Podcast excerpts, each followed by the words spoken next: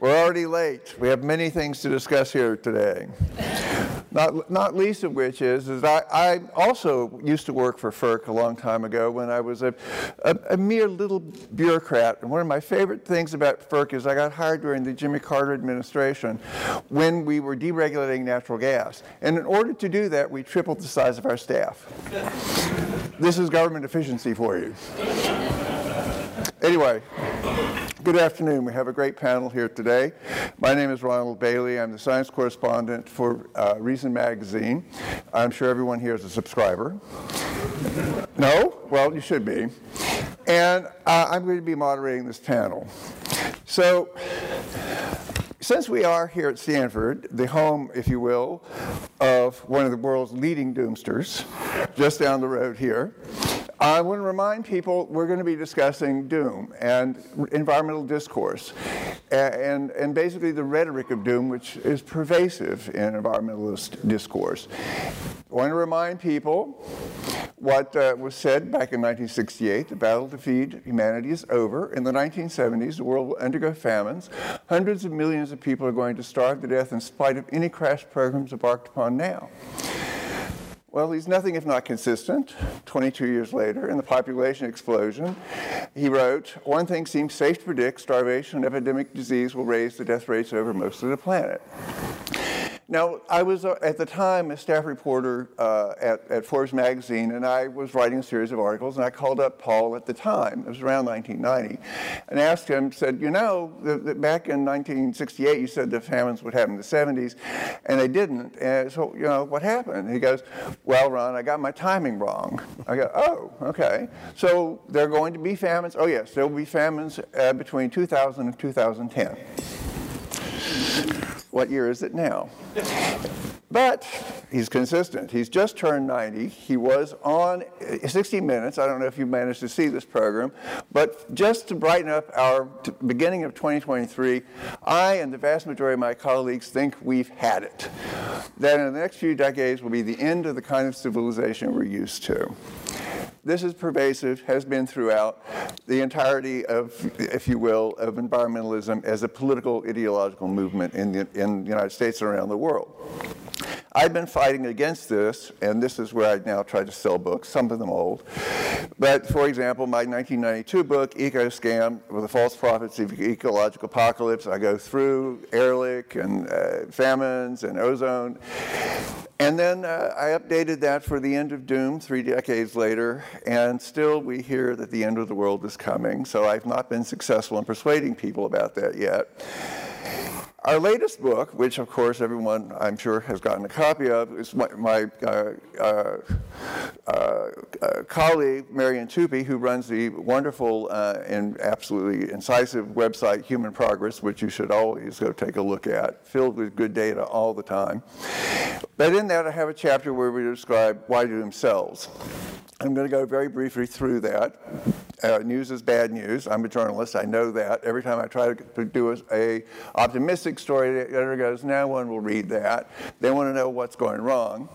Then there's the availability bias or heuristic. Then evolutionary caution, that is basically our evolutionary psychology, and then the problem of judgment creep. Um, so uh, but about bad news, why is it that we always focus on that? This was an, uh, a concept that was, uh, I thought, outlined pretty well by two peace researchers, Norwegian peace researchers, Johan Galtung and Mari Holmberg Ruge in 1965. There's a basic asymmetry in life between the positive, which is difficult and takes time, and the negative, which is easy, much easier and takes less time. Compare, for example, the amount of time needed to build a house versus the amount of time to destroy it in a fire. Again, steady progress is not news. The fact that a house burned down is news. Um, then, of course, there's the problem of what, what gets to be news. Well, a man bites a dog, that's news. That's it's a cliche. I also think that a news reporter eaten by a dinosaur would be news as well. But uh, I, I, also hope that that doesn't happen very often. In any case, the problem is we're all very smart people in this room, and we're voracious consumers of information. We read newspapers, listen to NPR. We're always listening for, for news. The problem is that news is always bad news. So when we start to think of something, we always think of things are going wrong, that they're bad. And this is a, the idea of the availability heuristic was come up by Tversky and Kahneman in the 1970s. So we end up with a, a mental shortcut where, for misjudgment where we believe that all we can easily call to mind is reality, and that's always the bad news, which then distorts the real probabilities. Then, of course, we are descendants of scared people, uh, like this fellow in this cartoon here. He was hearing a rustle in the grass, and he goes, You know, that could be a saber toothed tiger. He ran away we are his descendants. The guy who said, nah, it was just a wind, we don't see him, he's gone, he, made no, he created no descendants.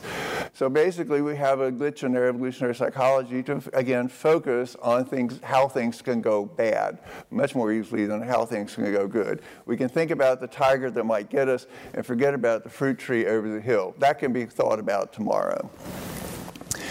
And then there's the problem of judgment creep.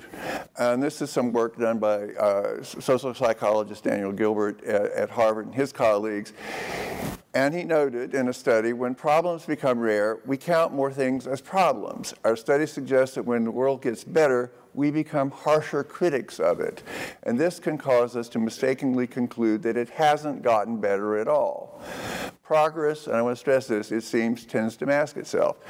Again, we take our winnings, we go, great, no, we don't have to think about those anymore, and we only look out for future losses again. And this is, uh, again, another psychological problem we have. Why doom sells is because people are always trying to figure out what's going to get them, what's going to hurt their family, what's going to hurt their society. And they focus on that and forget about all the progress that's been made. And, and therefore think, that, uh, that, well, therefore, environmentalist doom is a way of selling uh, a particular program. So, but to solve this problem, we have on our panel here two very distinguished scholars who are basically going to tell us how we can counter environmentalist doom. Uh, we have Stephen Koonin here, who uh, is a theoretical physicist, had worked for the Department of Energy as the uh, Undersecretary for Science under the Obama administration, and has written a fabulous book, Unsettled, uh, on climate change. And then we have Niall Ferguson, who uh, I noticed the title, my book was the title title of The End of Doom. Apparently, he is in favor of it. But anyway, uh, The Politics of Catastrophe, who is a fellow here at the Hoover Institution and an author of 16 other books. And, you know, he's been on PBS. He's very famous. So, uh, both of so we will be hearing how they're going to counter this problem and how to fix the problem of, of rhetoric, uh, of environmentalist rhetoric with, if you will, reality. So first we're going to be listening to Stephen. So, great, Ron. Um, let's see if we can pull up my charts. Nope. I'm not in control. can, can we get my deck up?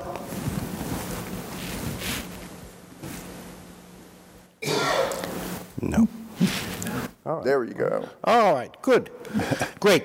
So, as we heard at the very beginning of this uh, workshop this morning, any form of climate action has got to strike a balance. A balance between the hazards and risks of a climate changing for whatever reason against the world's growing demand for reliable, affordable, and clean energy. That balance gets conditioned by values, priorities, the efficacies of various strategies. It is very easy to tip that balance by exaggerating the threat or by minimizing the need for energy. Misinformation is the tool for doing that, and it is pernicious and endemic in political discourse. I give example here uh, about the debate uh, for the Affordable Care Act. Whatever you think about that, Jonathan Gruber, whom I'm sad to say is an economist at MIT, one of the architects of that act when he was working with Washington, said lack of transparency was a huge political advantage. And getting the act passed relied on a basic exploitation of the lack of economic understanding of the American voter. I would assert that the same thing is happening with climate science. Misrepresentation to persuade people rather than inform them takes away the right of the public to make fully informed decisions. It distracts from more urgent needs, and boy, do we have many of those. It tarnishes the scientific inputs to other societal matters like pandemics, and we have, in this case, unreasonably depressed young people. There are many motivations for misinformation. The media, as we just heard from Ron, fact checkers, whose business it is to suppress an accurate depiction and promote a narrative.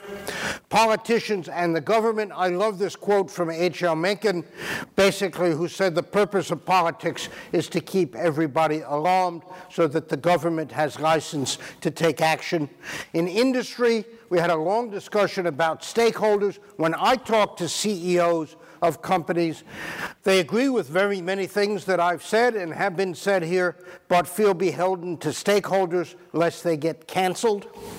The NGOs, an accurate depiction of climate science is an existential threat to them. Here's an example from the Climate Imperative that was publicized recently, an NGO advocating for climate action. The truth is known and it is sobering. The climate is in crisis. The consequences of inaction are extreme, irreversible, and already being deeply felt. Well, we'll look at some data and some official science that doesn't quite align with that. The scientific societies, including the IPCC, continuity of patronage, including the National Academies of Science, individual researchers, the motivations of funding, prominence, societal acceptance. And there is a receptive audience among non experts because of the complexity and nuances of climate and energy, and because of, as Ron just mentioned, we're more attuned to threats than anything else. The tactics, when you start to understand these tactics, uh, you become attuned to them, it's very easy to spot them. Sloppy nomenclature that confuses climate change, which is a change in response to human influences, to, uh, I'm sorry, which is a change in due to any causes versus the UN's climate change, as we heard several times in this workshop, a change due only to human causes. Terms like denier or alarmist, 97% of scientists agree. Weasel words in the popular media might, could be as much as are projected to be, cannot be ruled out. Extreme scenarios framed as business as usual, and lack of context. When you separate text from context, all that remains is a con. If you don't mention uncertainty, statistical significance, set a scale for very large or very small numbers, no mention of historical comparisons. I remind you, weather is one or two years at best, climate is 10 years or more. It's very easy to see this artifice in the assessment reports. Here is the most recent U.S. government report, the Climate Science Special Report of about four years ago. They say in the report sea level globally rose at a considerably faster rate 1993 to 2017 than the 1990, uh, the average from 1900 to 1990. They give you no figure. And when you look at the research papers they cite, that's what the sea level did. And you can see it goes up and down a lot. But if you average over most of the 20th century, the variation goes away. We don't have much explanation for that variation, by the way. Same report on heat waves. The frequency of heat waves has increased since the mid 1960s. The Dust Bowl remains a peak period of extreme heat. But when you look at what actually the heat waves did, yes, they did increase from 1960, but they were higher in the early part of the 20th century. If you look at a previous U.S. government report on hurricanes, they say hurricane activity has increased since the early 1980s. But when you look at the full record as compared to what they show you in the report only, it's not particularly unusual. And in fact, the IPCC says it's very hard to find any long term trends in hurricanes. Here's a more recent example. This story came out last week. Parts of Greenland are now hotter than at any time in the past thousand years. Big headline in the Washington Post. There's the data from the paper. There was actually a cooling trend up until 1800, and then the warming started. That's interesting and significant because human influences have been significant only since about 1940 or so, 1950. Why did it start warming in 1800? We don't know. And then when you look at the data for the last 200 years from the paper, yes, in fact, the last decade or two has been the warmest, but it's part of a surge, and there have been similar surges earlier in the record. So you might, in fact, well wonder is it going to come down again? Is it already coming down the temperature? You can see that by looking at Greenland melt, another example for which we have pretty recent data. The Guardian in December 2019 said Greenland's ice sheet is melting seven times faster than in the 1990s. I got a lot of people mad when in February, about a year ago, I published the actual data.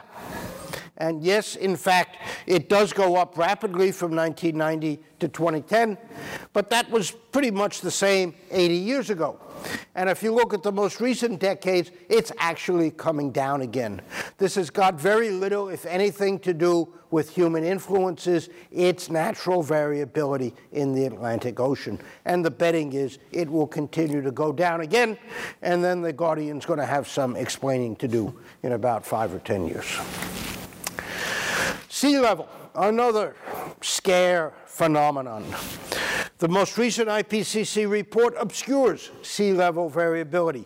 That's the graph from the summary for policymakers. It's hard to see anything has happened historically other than that as we go into the uh, end of this century, it's going to go up.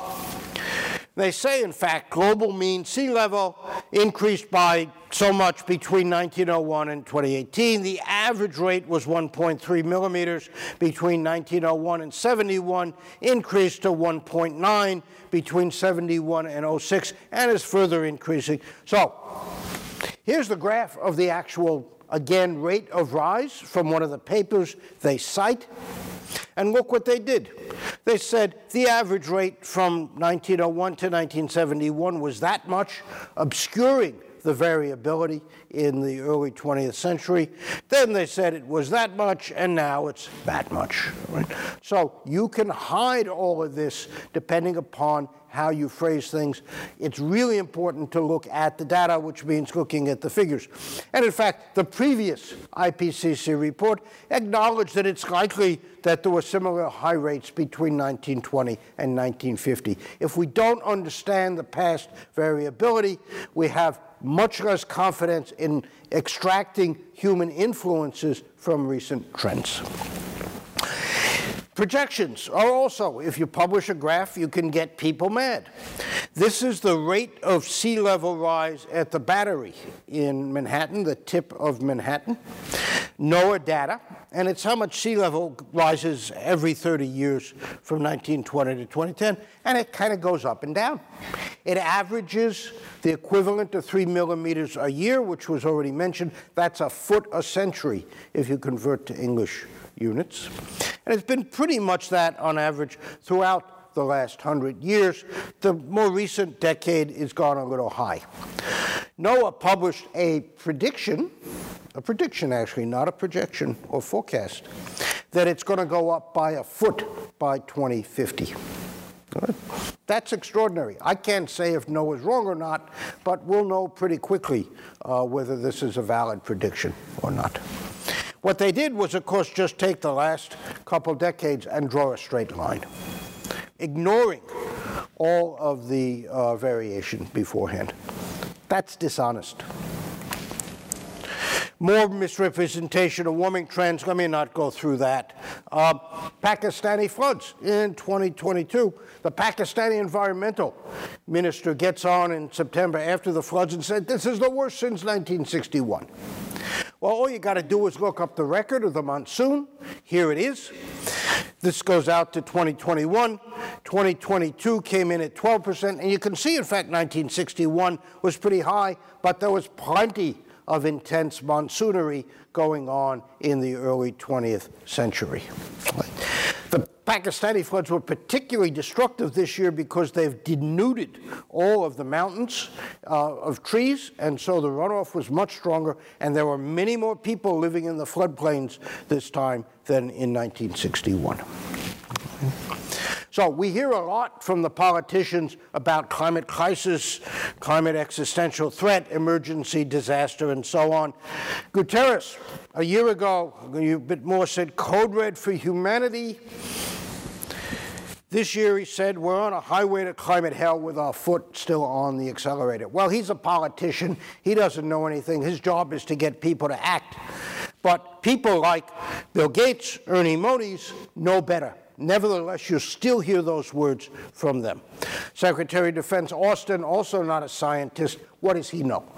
Well, if you read the reports, it doesn't say that at all. These are climate damages due to, sorry, weather damages over the last 30 years globally, and they amount to about 0.2 to 0.3% of GDP. The last year was a little higher, but it goes up and down. The trend is actually declining, as we've already mentioned. Okay. So the world is at the moment not in an economic climate crisis.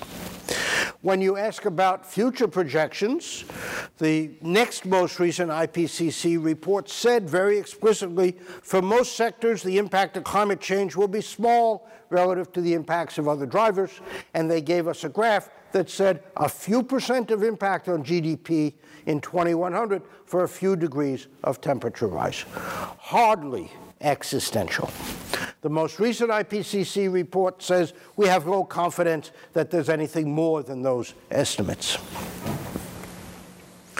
Nevertheless, the U.S. government in 2018 puts out a report that says, in the absence of mitigation, climate change is projected to impose substantial damages, growing to hundreds of billions by the end of the century. Well, if you numerate, you realize hundreds of billions for the U.S. economy is not a big deal at all. It's about how much the economy grows every year. That report was designed to induce headlines, and it did. NBC News says climate change will wallop the economy. Even Fox News said climate report warns of dim economic consequences. It is entirely unethical for scientists, people who understand, to tolerate this. How's it going to get fixed? I found that writing cogent, referenced, written refutations, simply referring to the data or the original reports, and including a killer figure. I put a report about, uh, op-ed about sea level rise in the journal uh, a couple weeks ago. That figure says everything. I had a similar figure for Greenland. It's possible, it's like shooting fish in a barrel. There are so many reports that you can, or media perceptions that you can refute. Formal debates. I've done four formal debates against credible opponents in the last couple months. Oxford style, I have won them all just by putting out the data, not only about the climate, but about the energy system. I would love to see a red team scrub of the assessment reports, and in particular the summaries for policymakers. I don't think it's going to happen. The governments are too entrenched in this. And then finally, I think it's going to fix itself. I think we're headed down a rapid, large scale path to decarbonization that is going to be extraordinarily disruptive and expensive.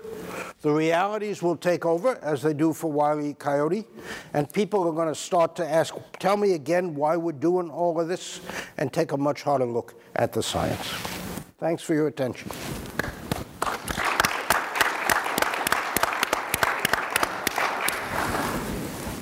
Niall. I think you'll have to pass me Oh, indeed. gadget. Can, can you see the, the monitor? Yeah. Okay. Well, uh, I feel a bit like Wiley Coyote myself, actually, coming on after Steve Koonin. I, am not a, a, scientist, I'm a historian. Uh, but it's true that I wrote a book called uh, Doom.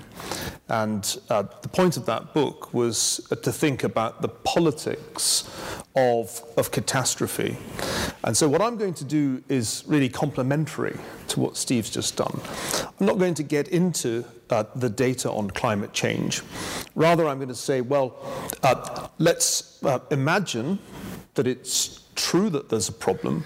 What are the implications for our discourse? And I'm hoping that when I press this button, uh, my first slide will appear. So I thought I'd begin by just explaining where I, I stand. Uh, Steve's already alluded to the IPCC. Uh, uh, since 2013, uh, the perception certainly exists uh, that its uh, worst case scenario scenarios got more probable. That's the way in which the media tends to present the IPCC, because journalists read the executive summaries, as you know, Steve, rather than the, the content. And the story is that unless uh, drastic measures are taken, uh, then not only will average temperatures continue to rise, but so will, uh, will precipitation and so will sea levels.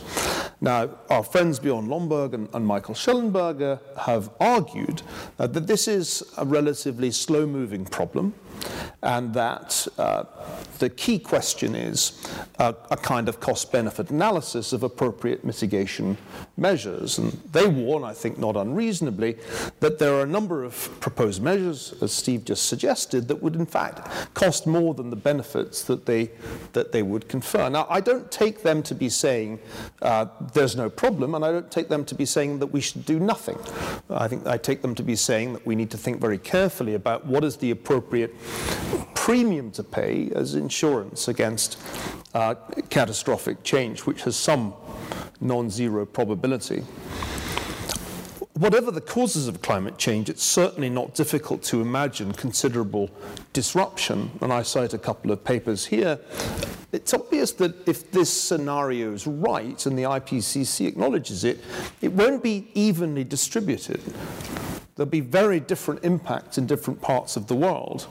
And it would be quite unreasonable to imagine a future in which Africa has a benign uh, outcome, given the combination of likely climate change and rapid population growth. So, as an historian, I'd be very surprised if in this century there weren't considerable migration. I don't think it's mass death that one needs to be concerned about, but large scale migration from those parts of Africa with rapid population growth and increasingly poor outlook for agricultural or economic development generally. So, that's roughly where I stand. I'm not going to get into the kind of data that Steve's already so expertly presented. Where I draw the line is at predictions of the end of the world. And the reason I draw the line is that as an historian, I'm quite familiar with millenarian movements. Throughout history, there's been a fascination with the end of the world. It is central to the great religions. Uh, and we shouldn't be too surprised to find this preoccupation with the end of the world resurfacing in secular form in our time. Uh, and here we can pick a few choice quotes. Uh, you're probably all familiar with Alexandria Ocasio Cortez's warning in 2019 that the world would end in 12 years. We have less and less time left, if that's right. Greta Thunberg, uh, three years ago, came to Davos and gave a very strident uh, speech. We don't need a low carbon economy, she said. We don't need to lower emissions. Our emissions have to stop. Any plan or policy that doesn't include radical emission cuts at the source starting today is completely insufficient. We must immediately halt all investments in fossil fuel exploration and extraction. Now, history, as Gibbon understood, is, is rich with irony, and that's what's appealing about the study of human history irony. Because almost immediately, Greta Thunberg's wish was granted, though not in a way that she had anticipated as a result of the COVID 19 pandemic that had already begun when she was speaking at Davos, it was in fact the case that emissions were drastically reduced, beginning in China uh, and then in Europe, and finally in North America. In early 2020, we ran Greta Thunberg's experiment. We drastically reduced emissions, and uh, the results were remarkable. This paper was published in 2020 showing that in successive areas where lockdowns were imposed, emissions drastically fell.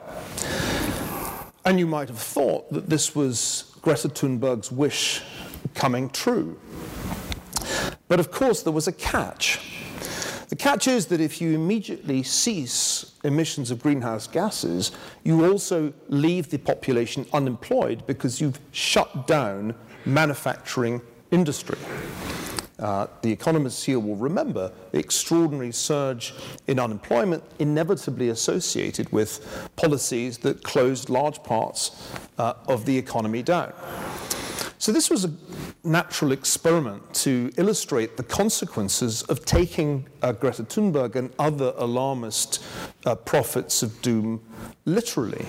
We found out in 2020 exactly what happens when you do immediately reduce emissions. The world economy stops.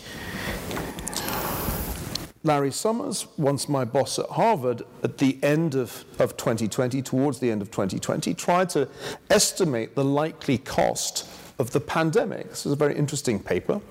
I underestimated the, uh, the cumulative death toll to the end of 2021. Uh, they estimated the cost of the pandemic, taking all of the different costs, including even impact on mental health, at about $16 trillion. That was, quote, approximately the estimate of the damages, such as from decreased agricultural productivity and more frequent severe weather events, from 50 years of climate change. I thought that was a very startling illustration of the difference between one form of disaster and another. As I was trying to explain in 2020 at the World Economic Forum, a pandemic is really much worse than climate change. And yet, at that particular conference, the global risk report published just before it listed as the top five risks only climate related risks and made no mention of a pandemic as a potential global risk. In fact, they hadn't talked about pandemic as a risk in that report since 2008. The most inconvenient truth of all is that the Western and developed economies have been reducing energy related emissions of carbon dioxide for years. So the calls for reductions have been heeded for more than two decades. If you just look at uh, the United States since 2000, there's been a drastic reduction 1,000 million tons of carbon dioxide uh, less were emitted in 2021 than in 2000. The European Union has also increased, decreased emissions. The most startling fact of all is the increase in emissions by China, an increase that exceeds the reduction by both the United States and the European Union combined. It's an increase of about 216%.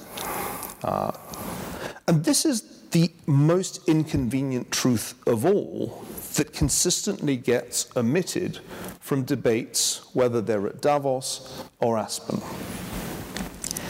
If you really believe that reducing carbon dioxide emissions is the most important thing we need to do, if that is your conviction, and it's clearly a conviction that is now held by the majority of governments and major corporations, you have to constrain China. Delivering sermons at Davos is an entirely futile activity because the reductions are already happening uh, in the West, but they are not happening in Asia. One could say the same uh, of India, but I want to focus in conclusion on China. China is responsible for two thirds of the 32% increase in carbon dioxide emissions since Greta Thunberg was born, and a staggering 93% of the 39% increase in coal consumption. Ever since I took an interest in this debate, I have been fascinated by the reluctance of Al Gore and Greta Thunberg to take their message to Beijing where it is most urgently needed, if you accept that this is the principal existential threat that we face.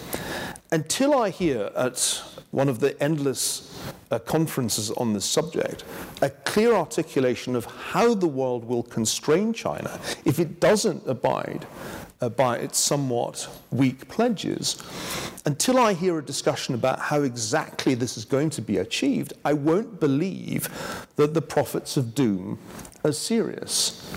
And I'll conclude that far from seeking a meaningful change in global energy policy, in reality, they simply want to do what millenarians have been doing through the ages, and that is to chill us and fill us with fear about an impending apocalypse, the probability of which they vastly exaggerate.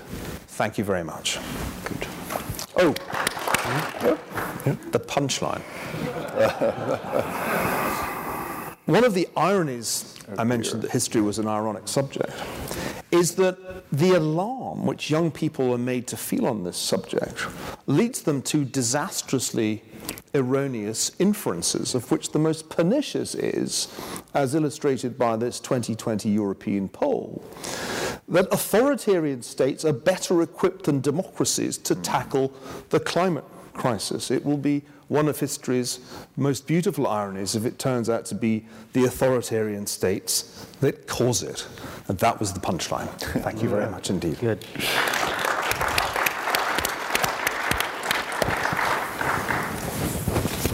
Well, I will take one question, uh, moderator's privilege, I suppose. And what uh, I'm concerned about, since we're talking about climate in this particular situation, is I've made the, the claim, and I don't know that Terry agrees with me on this, Terry Anderson agrees with me on this, but I think the, I'll make this assertion that wherever anyone in this room thinks that they've identified an environmental problem of any sort, I will argue that it's taking place in an open access commons. That is, there's no one owns it, and anyone can uh, add whatever pollutant they would like to it. And the, the problem problem is that as people, who, those of us who uh, appreciate markets, the way we can do this is enclose these commons by assigning property rights, and that and that usually is, is our, our go-to solution for these things. Or if we have to, we regulate it. My question is to how do we enclose, or do we need to enclose, the global atmospheric commons? Well. Um, you know, that would require international cooperation. In I go to those meetings. In the face of centrifugal forces that are overwhelming. I want to expand Niall's take on China to the entire developing world. There's six and a half billion people outside of the OECD, and their energy use will increase strongly as they develop. That's just the way societies work historically and across countries. Right now, fossil fuels are the most reliable and convenient way to get them that energy.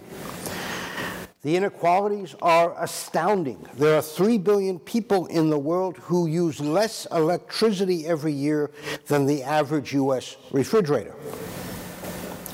And there are people in Nigeria who use 130th the energy per capita that we do in the US. Many people, Alex Epstein may be most prominently among them, have asserted it is immoral to deny those folks the energy that they need to improve their lot. And until you can get a solution to that, you're going to see emissions go up. So, no. No is the Okay. and do you think that we can enclose the global commons? Do you have any hope? Well, the, problem really is that if you try and take the approach that, that assigns appropriate property rights, you run up against the fact that a, a fifth of humanity lives under a regime in which property rights are entirely contingent on the will of the CCP, the Chinese Communist Party. And it seems to me that that's the central problem. The re- reason I emphasize China is just that it is by far and away the largest of these economies, uh, with a, a, a, huge, albeit now stagnating, share of the global population. And the fascinating uh, thing about the Chinese Communist Party is that we don't really, uh, or we shouldn't really believe uh, that it's sincere about reducing its emissions because that is not its priority. Its priority is to remain in power. And it will do whatever it is necessary uh, to remain in power, including uh, ditching a failed uh, non pharmaceutical solution uh, to the pandemic that it caused. So, at the heart of this debate is the credibility of the CCP's commitments.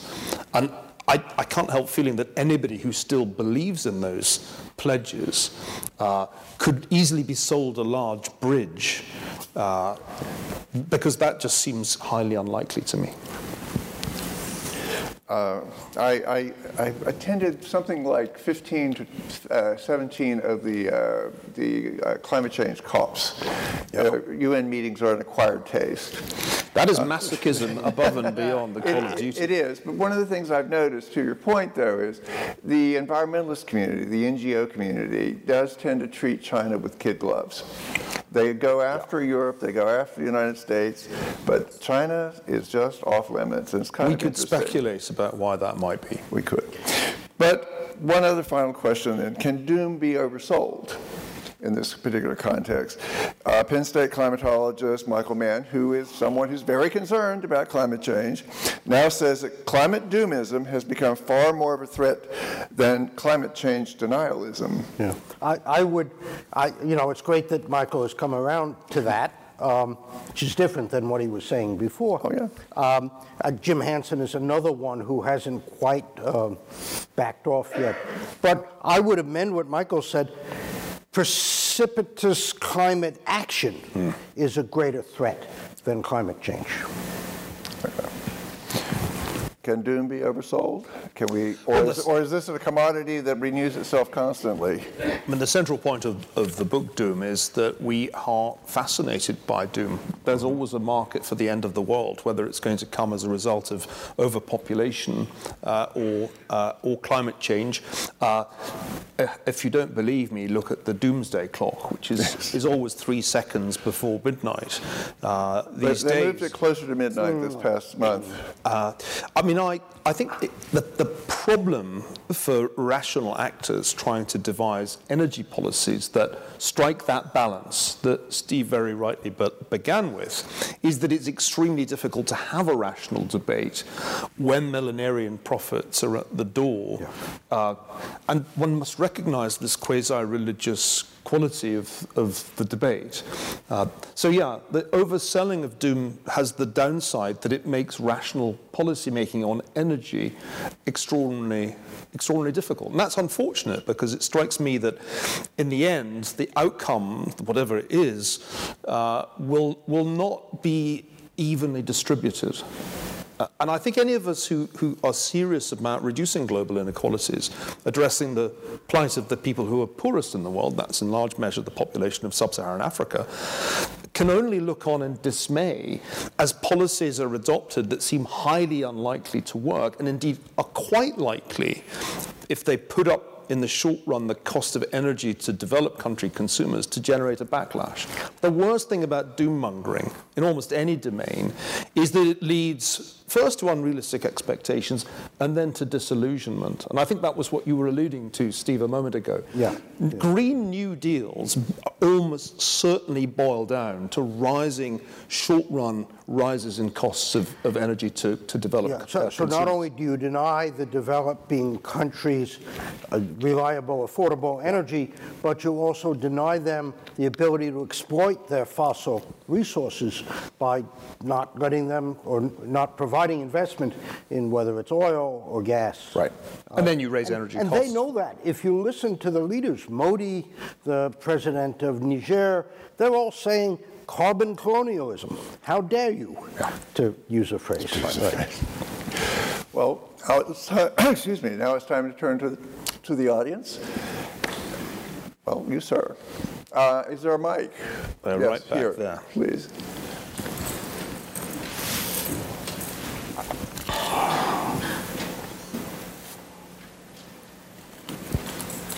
Well, the topic. Can you hear me? Uh, the topic is rhetoric, and know, I've had a lot of conversations with people on the alarmist side, and I just, I mean, and I'm a fact-based person, and you are, and you've done a great job of presenting the facts. My sense is, people don't want to hear facts if they've already made up their mind. Yeah. I mean, uh, you can talk about things, and they'll just say, hey, Yeah. I want, I want to believe in the doom. What do you do about it? So Wiley Coyote didn't want to hear about gravity either, but it eventually, you know, plays out. Is there a way to actually change that in your mind? Uh, boy, I wish, look, I, I, above my pay grade, all right? I, I, if, I- if I may intervene, one of the things I've discovered over the years of reporting on this, and part of the reason I highlighted Paul Ehrlich, is the fact is we hardly ever hear about overpopulation as on the front pages of the newspaper. Even the New York Times has had articles claiming that this is not going to be the problem for, for the 21st century anymore. So eventually the facts do come to the fore and people set aside that problem. And then they go, we have to think of another problem. But so I don't think that overpopulation doom sells nearly as much as it used to. There are still obviously pockets of it around, but I do think that we can point to some success in that regard of overcoming those particular prophets of, of doom. I'd like to believe that. You were right. Oh, sorry. There's, there's a question. Uh, the gentleman at the back has the microphone. Oh, Gentlemen, thank you. it, it's Terry. Yeah, yeah. Yeah, you were right. my glasses Uh, on. I do uh, disagree with you, uh, but uh, be, for a very different reason than you might expect.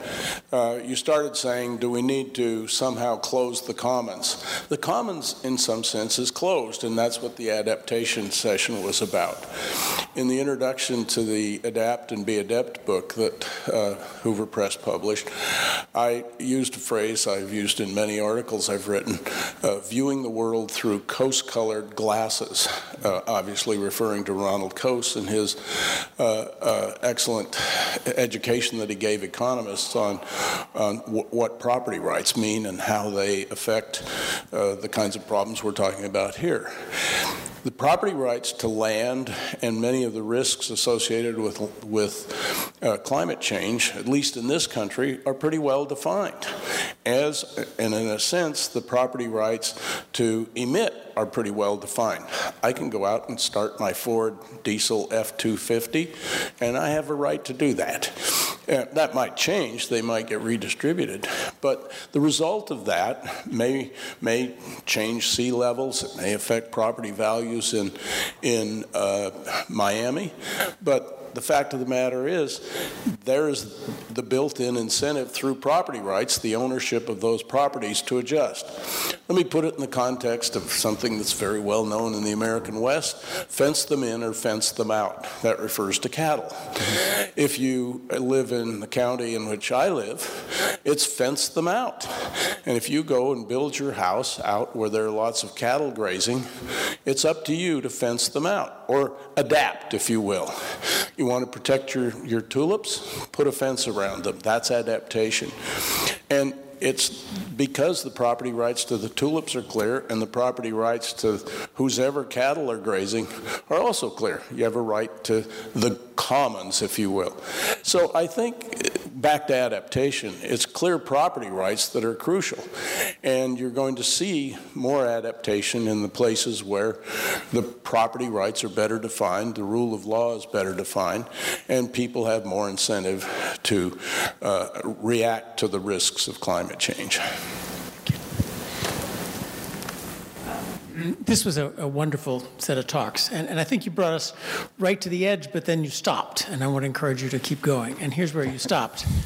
Uh, Niall said they want to scare us, but he didn't say why they want to scare us. You both noted that they are critical of the US and Europe, which are uh, lower in climate, but don't want to talk about China. And you both said, we don't want to talk about why that's true. And then Steve said uh, the danger is a, a precipitous policy, and I, I don't think that's the answer. Let's, so let me offer an answer to all three questions. Uh, which is perfectly clear if you listen to what they say. This is not just to scare us, and it's not just a religious movement, it is a political movement. The purpose of this is to scare us into handing them power. And let's go back to the ESG where we started. They read the IPCC reports, read the ESG. They're perfectly clear on what they want climate and the whole long list of progressive causes. read the IPCC reports and, and the, the, the sentence, which is the, the subject of the sentence, which is never mentioned, is we are going to run all this thing for you. The danger is the danger of loss of democracy to technocratic institutions who think they can run everything and, and who have to run everything if this is the way it's going to be. A crony capitalist and economically stagnant, uh, stagnant um, Western economy. That's the point, and it seems to me that's the danger. I'm more optimistic, John, about, about democracy.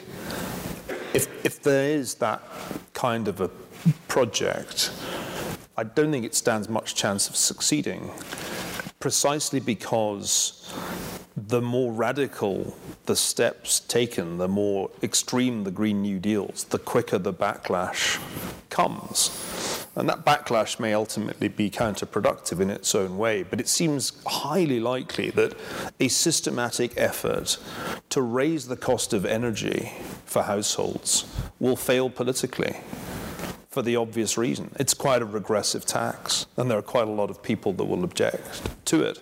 I was also struck listening to Al Gore at Davos uh, earlier this month by the diminishing returns problem that the prophets of doom have. And I, am reminded of uh, the great uh, Peter Cook and Dudley Moore sketch in Beyond the Fringe about the end of the world.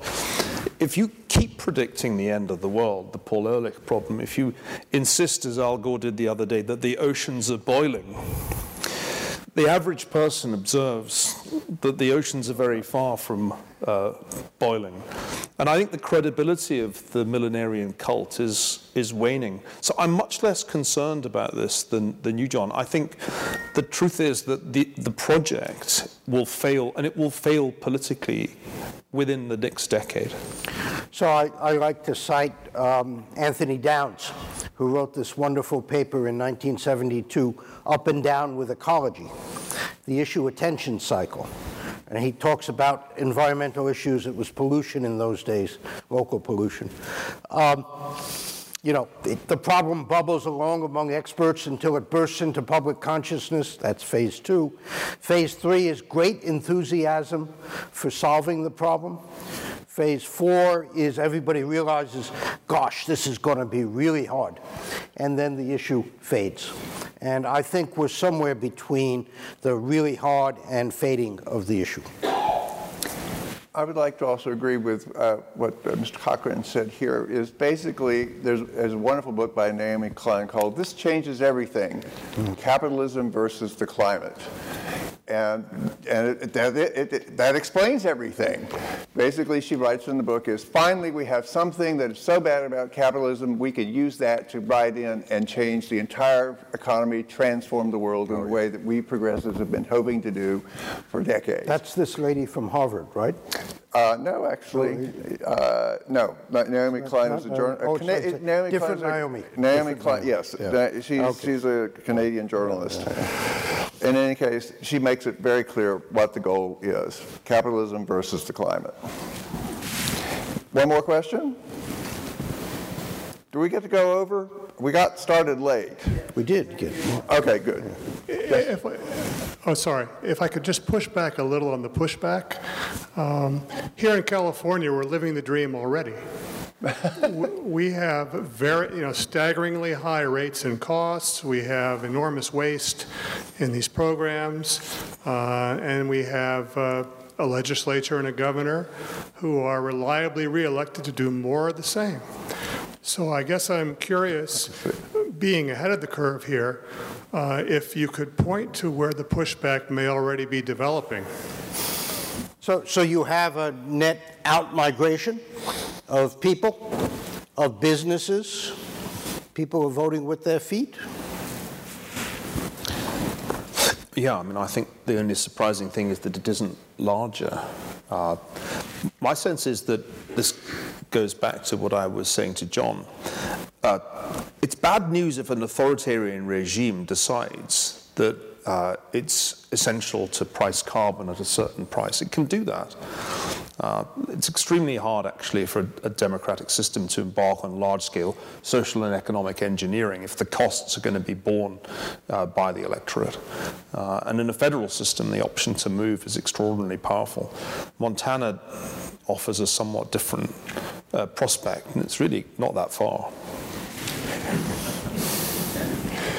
minus 20 The weather's going, to, weather's, going yes. to, weather's going to improve this week, I checked. I have a question about uh, financial markets and whether they can be used to help reveal truth. Um, if you believe the efficient market hypothesis, and I think the ESG panel sort of suggested we should, and I, I do, uh, then financial prices ought to be scrubbed of this kind of bias that you've referred to. Mm-hmm. And so I wonder if there's some price I can look at out there in the world in a financial market to reveal the, the, the correct thinking about climate, future climate damages. Well, um, I'm sure Steve has an answer, but I'll go first.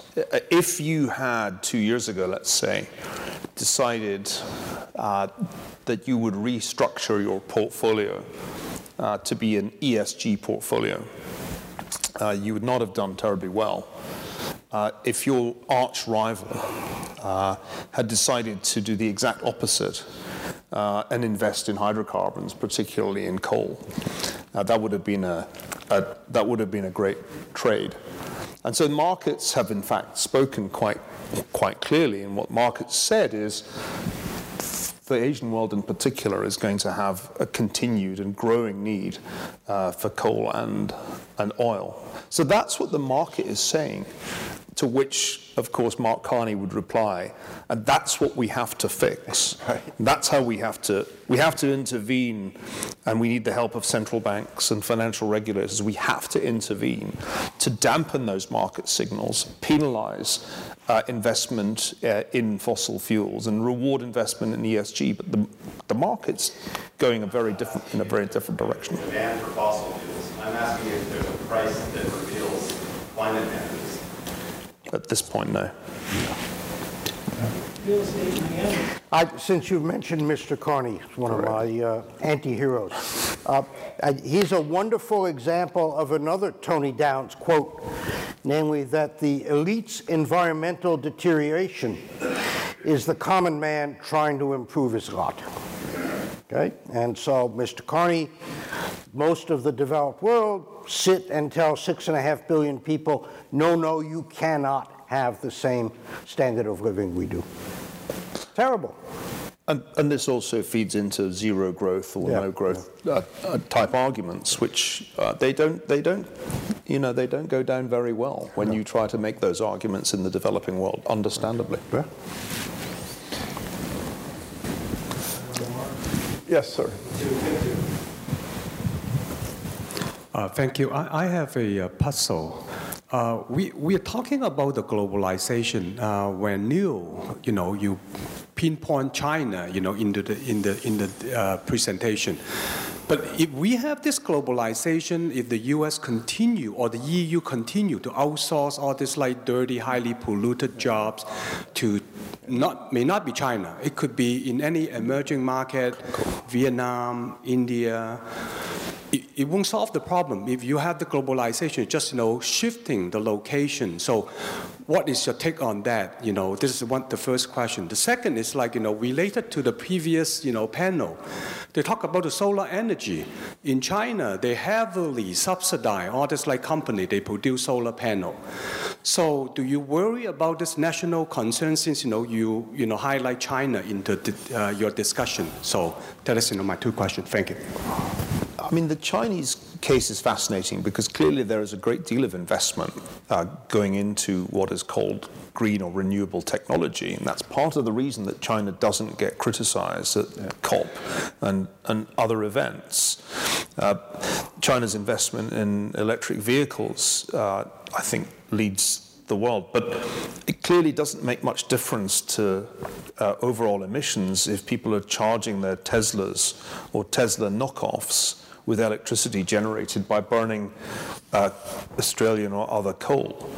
And so one has to, I think, look beyond those investments in solar or electric vehicles and ask what is the overall Chinese energy strategy. And at the moment, uh, it is an energy strategy to burn uh, more coal each year than the year before, uh, with a promise to stop doing that by the end of this decade and be a net zero 2060. And that promise is something about which I'm highly skeptical because China is heading rapidly towards a period of lower growth than the system has been accustomed to for demographic reasons and also financial reasons.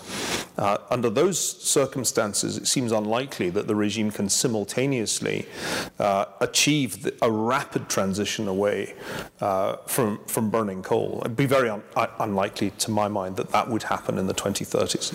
Just as a, a, another factoid, I read yesterday or the day before, India is projecting an 8% increase in coal consumption next year. So one final question. Hello. Um, I'm kind of curious. So I work in corporate. I work for Albertson Safeway, and I do a lot of our economic modeling when it comes to a lot of our commodity goods. I'm wondering. I'm wondering if if it's possible to defeat that doomsday kind of narrative if we change the framework of looking at it from an empathy perspective because when we make all of these changes, the first people that are affected are the disenfranchised. And I feel as though if we look at it from that framework and how we and how the disenfranchised are the first ones to be affected. For example, we're we are changing our our 100% recyclability for all of our milk packaging packaging. That's going to increase yeah. our cost by $1 by 2025. I think if we looked at it from that narrative and also have empathy, I think that we can also kind of cut that doomsday model in half. And it's more of a statement, but I also kind of want to see what you guys' thought on that is. Well, far be it from a physicist to try to do psychology. But I think when the chips are down, empathy doesn't buy you very much. Even before the whole climate discussion started, the developed world did not do very much at all for the developing world. And as we say in mathematics, uh, the climate problem just gets reduced to a previously unsolved problem. So um, I don't think empathy gets you very much when the chips are down. I'll offer the following observation. There's a crowding out problem. Uh, the core argument of doom is that disasters will happen. Uh, and they come in multiple forms. There are geological disasters entirely unrelated to the discussion we're having on climate. Uh, there are geopolitical disasters that would be far would far eclipse anything that's plausible in the uh, in the IPCC reports. The nuclear war scenario, which is suddenly once again one that we have to discuss. The greatest problem that strikes me about the endless debate on climate is that it crowds out discussion of far more pressing and, and, and alarming dangers that can kill people far more rapidly than climate change is likely to do. And it was summed up for me three years ago by a conference dominated by discussion of climate as a pandemic was already sweeping the world. If there's one thing we've learned from the, the doom industry, and I'm sure you you'd agree with this, Ron. The, the, the, people whose profession is predicting the end of the world generally pick the wrong disaster to predict. and as they encourage attention to be devoted to their pet disaster, the other disaster is sneaking up on you, and it's sneaking up a lot faster than climate change. And COVID 19 illustrated that point. Uh, but a nuclear war would uh, be an even more terrible illustration of the point. And this is really why I'm here, not to engage in some uh, debate about the, the changing climate. Climate of the world changes, it's a historical reality. But we need to recognize that there are other disasters that may befall us. And I, I, I really don't want that enormous earthquake to happen in California right now. Uh, but if it did, you really know what I was talking about? Because that would be a disaster entirely unrelated to climate that would instantly do vastly more damage in a really short space of time than all the climate change the IPCC is projecting. Well, I think that's the end of our time. Please help me applaud their, our wonderful panelists and their presentation. And thank you all for being here. Also applaud Ron for, for the moderation. We'll, we'll reconvene here in 10 minutes uh, for Matt Ridley's uh, keynote talk. So see you soon.